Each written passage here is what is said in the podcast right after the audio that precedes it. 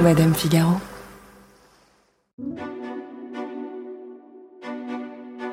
Retour en 1997.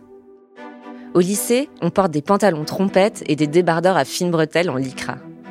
Au cinéma, on va voir Titanic ou Men in Black. À la radio, puis sur nos CD 2 titres, on écoute en boucle ce morceau des Spice Girls, Wannabe. Parmi les 5 chanteuses du girls band, Victoria Adams, alias Posh, attire bientôt plus l'attention que les autres. Et pour cause, elle vient de tomber dans les bras de la nouvelle star du football anglais, David Beckham. La presse anglaise les surnomme Posh and Becks, et c'est le début d'une longue histoire d'amour, aussi mièvre que médiatique. Dans cette mini-série qui leur est consacrée, la journaliste Melissa Chemam revient sur l'histoire d'amour qui a traversé les 2 dernières décennies sans jamais vraiment nous décevoir. Comment cette histoire a-t-elle commencé ? D'où viennent les tensions qui sont nées entre les Spice Girls à ce moment-là ? Et si ce couple, au début en tout cas, avait été monté de toutes pièces ? Je suis Marion Galli-Ramouno, bienvenue dans Scandale. I'll always be a Spice Girl. I'll always be Posh Spice. Yeah. Everywhere that we went, we were followed by fans and paparazzi. You know, just the cutest family, because you always see all of you together. And you've been married how long now? 10 years. I don't believe it. David Beckham scores the goal to take England all the way to the World Cup final. What happens when you go out and do something athletic? She wears the heels.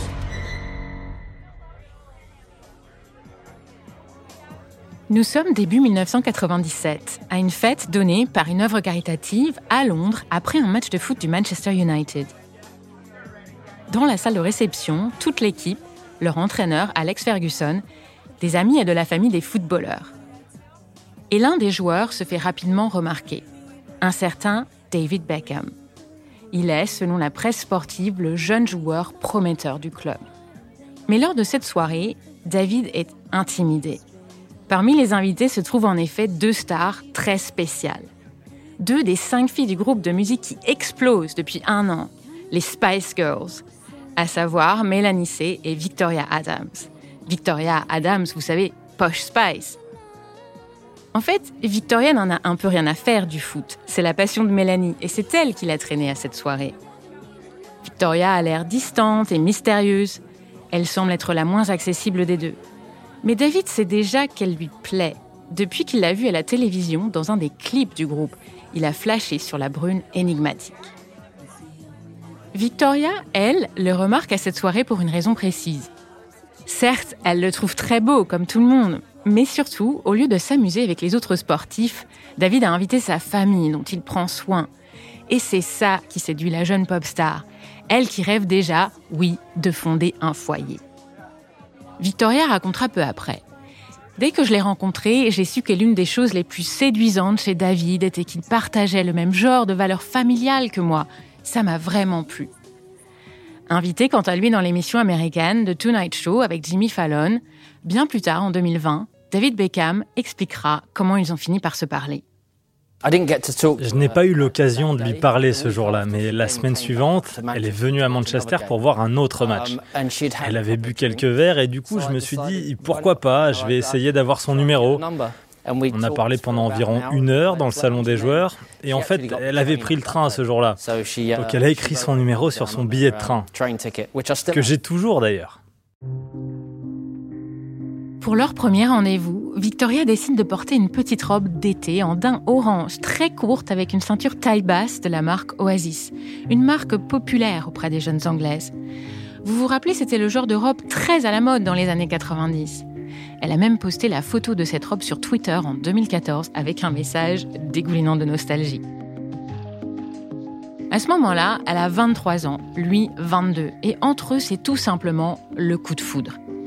Mais vu leur emploi du temps, Victoria et David doivent s'organiser pour se revoir et en plus, ils doivent éviter les paparazzis. Donc c'est très difficile pour eux de sortir sans se retrouver filés par la presse.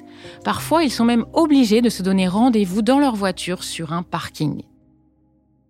S'ils sont aussi suivis, c'est parce que depuis 1996, les Spice Girls enchaînent les succès.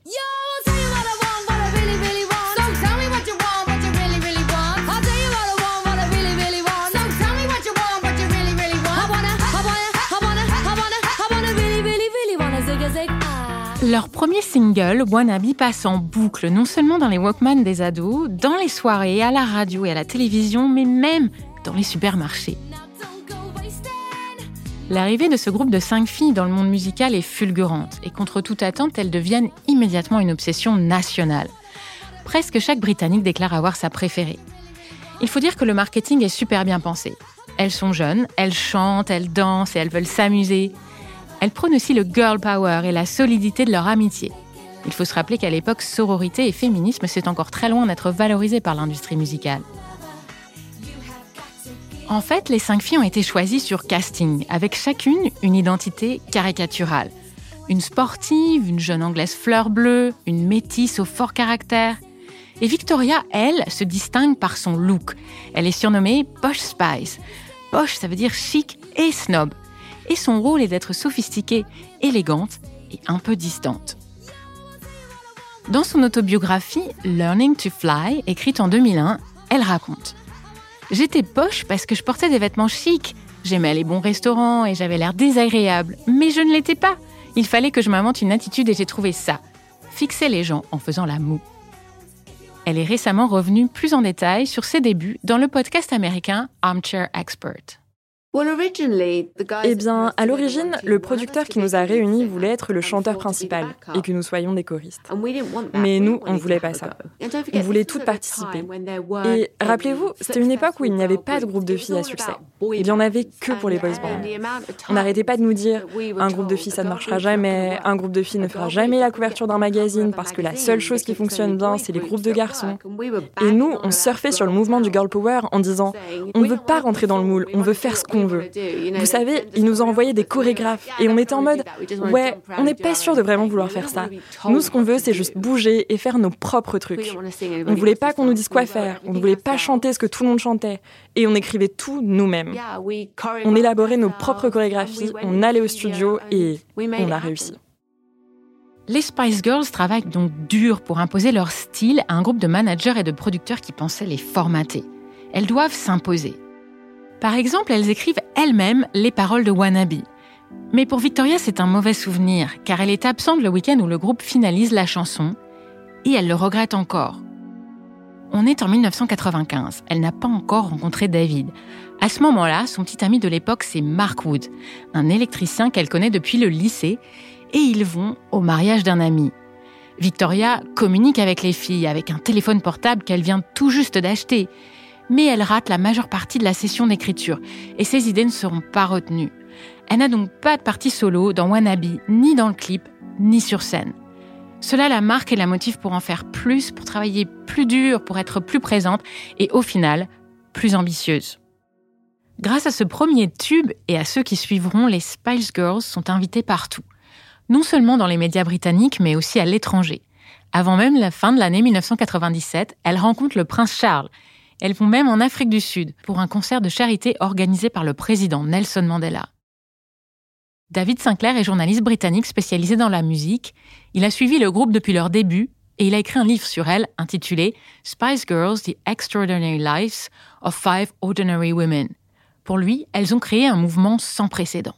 I think the Spice Girls... En fait, je pense que les Spice Girls ont en quelque sorte ouvert un nouveau chapitre de la pop. Et cela pour plusieurs raisons. Elles représentaient quelque chose de nouveau, évidemment, déjà parce que c'est un groupe entièrement féminin. Mais je veux dire, ce n'était pas non plus sans précédent. Il y avait eu des groupes comme Bananarama ou Eternal, qui étaient d'autres groupes composés uniquement de filles au Royaume-Uni au début des années 90. Mais les Spice Girls, elles, se sont construites en reprenant vraiment les codes des boys bands de l'époque. Les 5 filles avaient des personnalités remarquables et il y avait une alchimie entre elles. Le succès du groupe les emmène à enchaîner les tournées et leur premier album, Spice, devient numéro 1 des ventes dans 17 pays, dont le Royaume-Uni, la France, le Canada et les États-Unis. Il faut savoir qu'à ce moment-là, elles vendent 19 millions d'albums en une année. Ce qui les fait entrer dans le top 5 des meilleures ventes au Royaume-Uni derrière les groupes The Verve et Oasis. 19 millions, c'est plus que les fameux « Like a Virgin » de Madonna, « The Dark Side of the Moon » des Pink Floyd ou encore « Nevermind » de Nirvana. Spice reste l'album le plus vendu d'un groupe de filles dans l'histoire de la musique, avec plus de 30 millions d'exemplaires écoulés dans le monde. Vanessa Friedman, critique mode, a travaillé dans les années 90 au Financial Times, à Londres. Elle se rappelle des débuts fracassants du groupe. J'ai déménagé de New York à Londres en 1996. Donc j'ai suivi la carrière des Spice Girls depuis leur début. Je suis allée à un de leurs concerts dès mon arrivée. Vous savez, je suis allée au concert des Spice Girls parce qu'on venait tout juste d'arriver à Londres et j'étais très intéressée par cette sorte de phénomène culturel. J'avais 28, 29 ans et on voyait bien que les jeunes les trouvaient formidables. Baby, posh, sporty, ginger. Et ces jeunes, c'était leur marché. Ils étaient suivis de façon obsessionnelles par les tabloïds. Elles étaient de belles jeunes femmes qui avaient été fabriquées par Simon Fuller, un maître dans la mise en scène des grands moments de la pop culture. Et c'est ainsi qu'elles étaient considérées. Et puis, Victoria a commencé à côtoyer David. Et c'était l'histoire parfaite pour les magazines People. Au Royaume-Uni débute alors ce qu'on appelle les années Cool Britannia. Après une décennie de thatcherisme, la culture refleurit, les disques se vendent partout dans le monde. Et les comédies romantiques de Hugh Grant s'exportent comme des petits pains. Quatre mariages et un enterrement sort en 1994, Coup de foudre à Notting Hill en 1999. Et les matchs de la Ligue anglaise fascinent en Europe et jusqu'en Afrique. Le soft power britannique est au sommet. David Sinclair se souvient de cette période. Cool Britannia était un mouvement qui rassemblait beaucoup d'idées, d'événements et une sorte d'heureuse coïncidence. Ce genre de tournant ou de période culturelle auquel on donne un nom qu'on n'oublie pas, comme les Swinging Sixties. Ce sont des moments assez similaires. Et la période Cool Britannia tournait autour de la musique dans un premier temps. L'une des images qui la définit est la couverture de Vanity Fair en 1997 avec Liam Gallagher et sa copine Patsy Kensit, allongée sur un lit avec le drapeau britannique, l'Union Jack. À ce moment-là, c'est le parti travailliste qui revient en force avec un nouveau candidat, Tony Blair. Il sera élu Premier ministre en mai 1997 et il souhaite notamment renforcer les budgets alloués à la culture. Avec ce programme, le symbole du drapeau change radicalement. Il incarne un Royaume-Uni qui renoue avec la croissance et dont la musique s'exporte dans le monde entier. Pendant la campagne électorale en mars, le double titre des Spice Girls, Mama, Who Do You Think You Are, sort dans toute l'Europe et se hisse aussi à la tête des charts. Pour leur show au Brit Awards, Jerry décide ainsi de porter une mini-robe avec le fameux drapeau. Et les photos de la prestation font le tour du monde.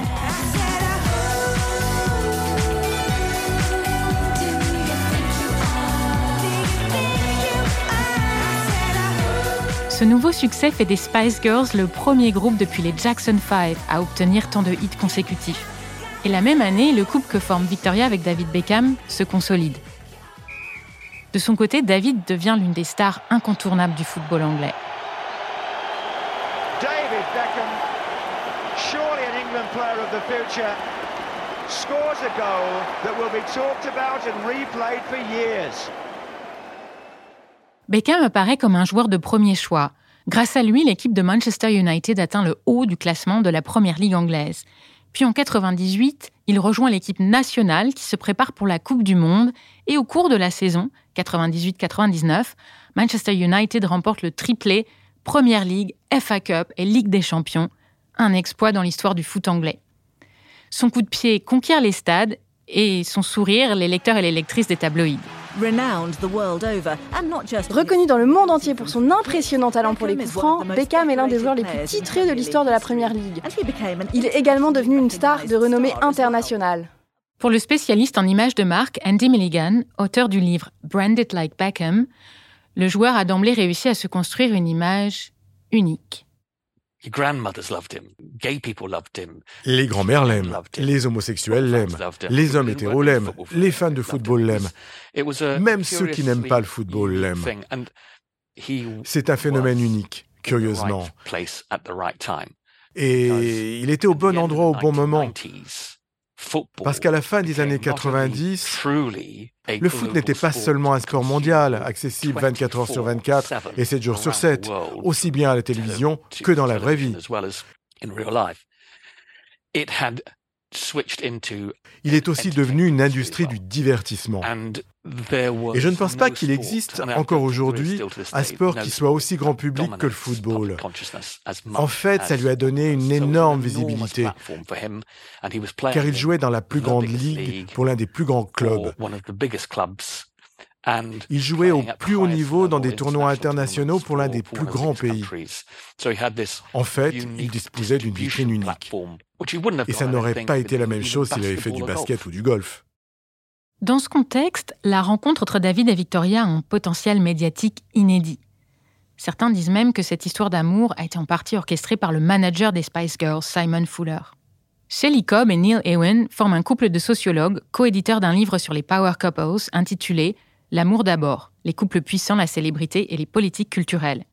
Pour Shelley, David et Victoria comprennent très vite qu'ils sont plus forts ensemble. Un power couple, c'est quand deux personnes qui ont d'habitude une renommée individuelle se mettent ensemble. À cet égard, les Beckham en sont un bon exemple. Deux personnes qui sont connues, chacune dans leur propre domaine, et qui ensuite se mettent ensemble et deviennent plus que la somme de ce qu'ils sont individuellement. On parle d'eux comme d'une seule entité. La presse les surnomme « Posh and Becks ». Ils sont tellement inséparables qu'ils annoncent leur fiançailles dès le début de l'année 98, un an à peine après leur rencontre. Pour l'annonce officielle, ils reçoivent les médias devant l'entrée d'un somptueux hôtel de luxe dans le nord de l'Angleterre, à Norwich. Ils sont déjà en tenue coordonnée, tous deux habillés en noir, de la tête aux pieds.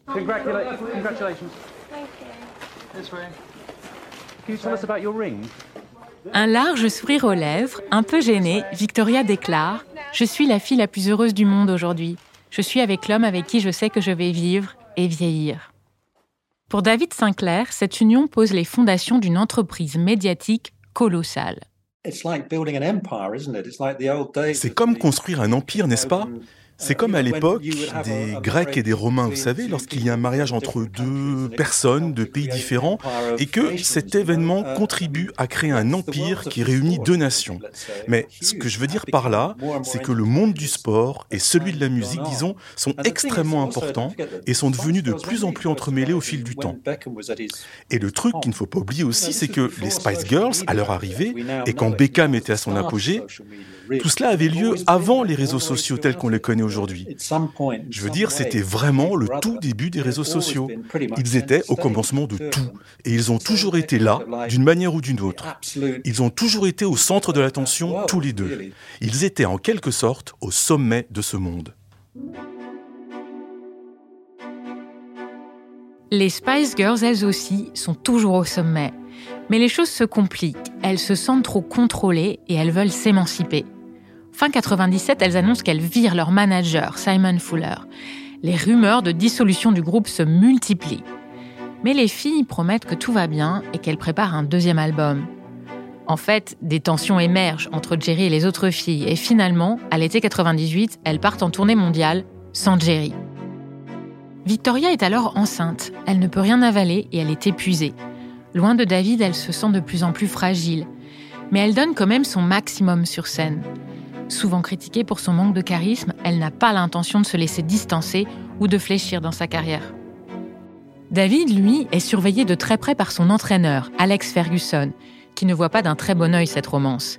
Il a peur que cela perturbe la concentration de son joueur. D'autant plus que leur premier enfant, Brooklyn, naît en mars 99. Ça n'arrange pas la situation. Par exemple, un jour, Beckham rate l'entraînement pour s'occuper de son bébé malade et le coach exige de savoir pourquoi la maman n'était pas là pour s'en charger. David est même sanctionné, il n'est pas sélectionné pour le prochain match.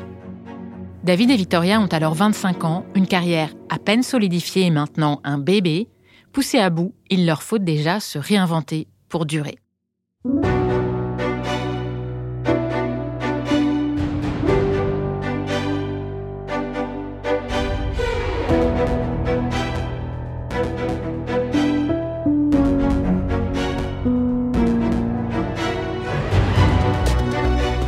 D'écouter le premier épisode d'une mini-série de Scandale, un podcast de Madame Figaro, consacré à l'histoire de David et Victoria Beckham, écrite par Melissa Chemam. Kenza Anis a apporté son aide à la production. La prise de son a été faite par Louis Chabin. Jean Thévenin a fait le montage, la réalisation et le mix de cet épisode. Il a aussi composé les musiques, dont certaines ont été arrangées par Thomas Rosès. Lucille Rousseau-Garcia est la productrice de Scandale, et Océane Sunny en est la responsable éditoriale. Dans le prochain épisode, on se demandera comment Victoria et David ont surmonté les tensions liées à leur couple et à leur carrière. Et on verra comment ils sont devenus à la fois des icônes de mode, des maîtres d'Instagram et des amis de la famille royale. Si vous aimez cette mini-série, n'hésitez pas à mettre des étoiles et des commentaires. Et puis abonnez-vous à Scandale, ça vous permet d'être sûr de ne pas rater le prochain épisode.